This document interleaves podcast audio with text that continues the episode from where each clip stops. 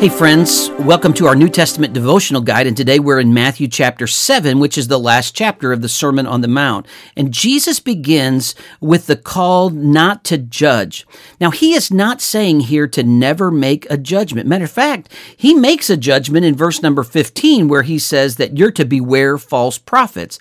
Jesus is not saying that we shouldn't make judgments, but he's saying that we shouldn't be hypocritical, that we shouldn't look at a speck in our neighbor's eye when you have a two by four in yours. Then Jesus begins again with the issue of prayer.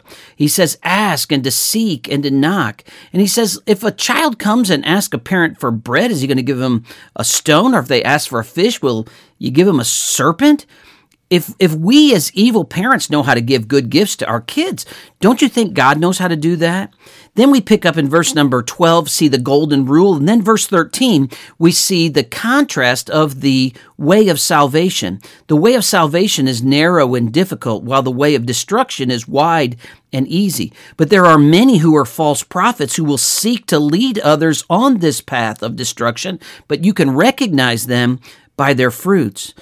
Many also will try to get to heaven because of the good things that they have done in verse 21 through 23. And Jesus looks at them and says, I never knew you. We're not going to get to heaven by works. Jesus finally lays out a very familiar story as he gives the picture of two men who build houses, one on a rock and one on sand. And he basically tells us and challenges us to build our life on God's word. And that's what you're doing right now. And I pray that as we continue through the New Testament, that we'll be people who build our life on the words of the Lord.